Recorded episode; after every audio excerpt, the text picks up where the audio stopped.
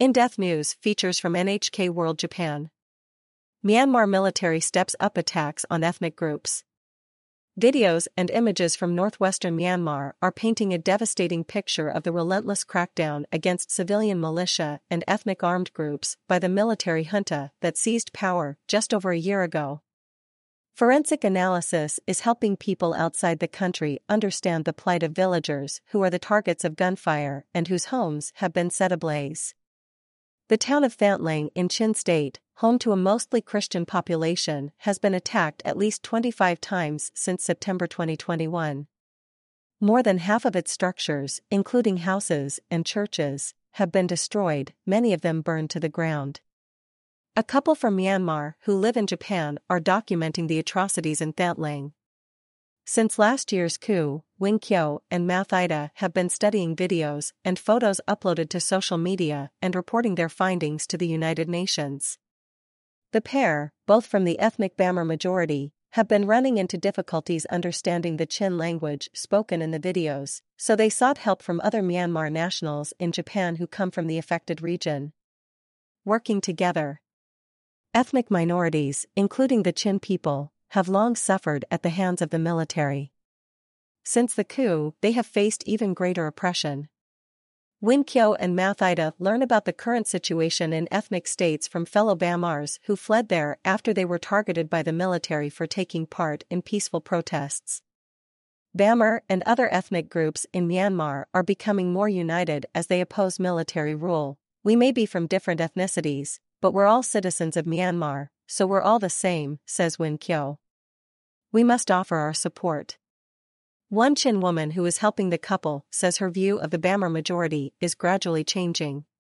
She used to feel they looked down on people from her background, but now she sees Bamars fighting by their side. In one of the videos that shows a fire in Thantlang, Win Kyo and Mathida learned that the military were shooting at people who tried to extinguish the flames. Deliberate strategy. Win Kyo is also in direct contact with some civilian militias.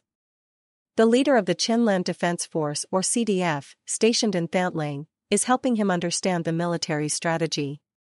In August last year, soldiers were deployed to two positions on the outskirts of the town. After intense fighting, the CDF drove them back. The defeated soldiers lit fires in retaliation. The military lost soldiers, so they started fires to get revenge, says the CDF leader. They torched one or two buildings for every shot we fired.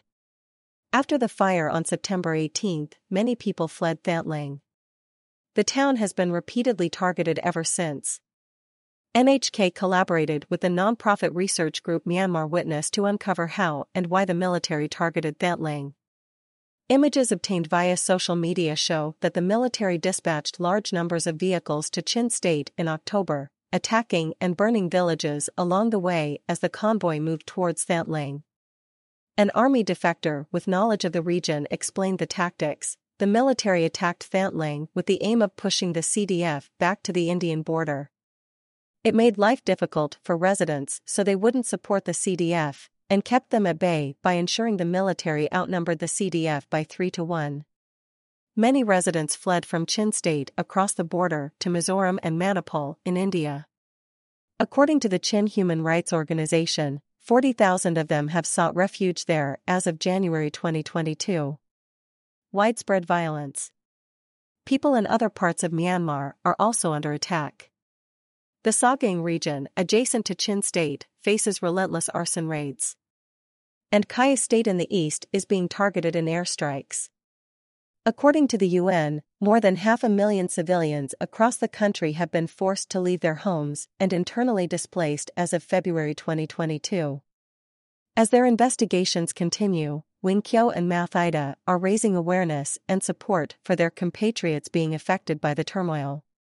They believe that one key to ending the military oppression is for Bamars like themselves to work in solidarity with the country's long-suffering ethnic minorities. Takata Rikako NHK World Producer Hizum Kaori NHK World Producer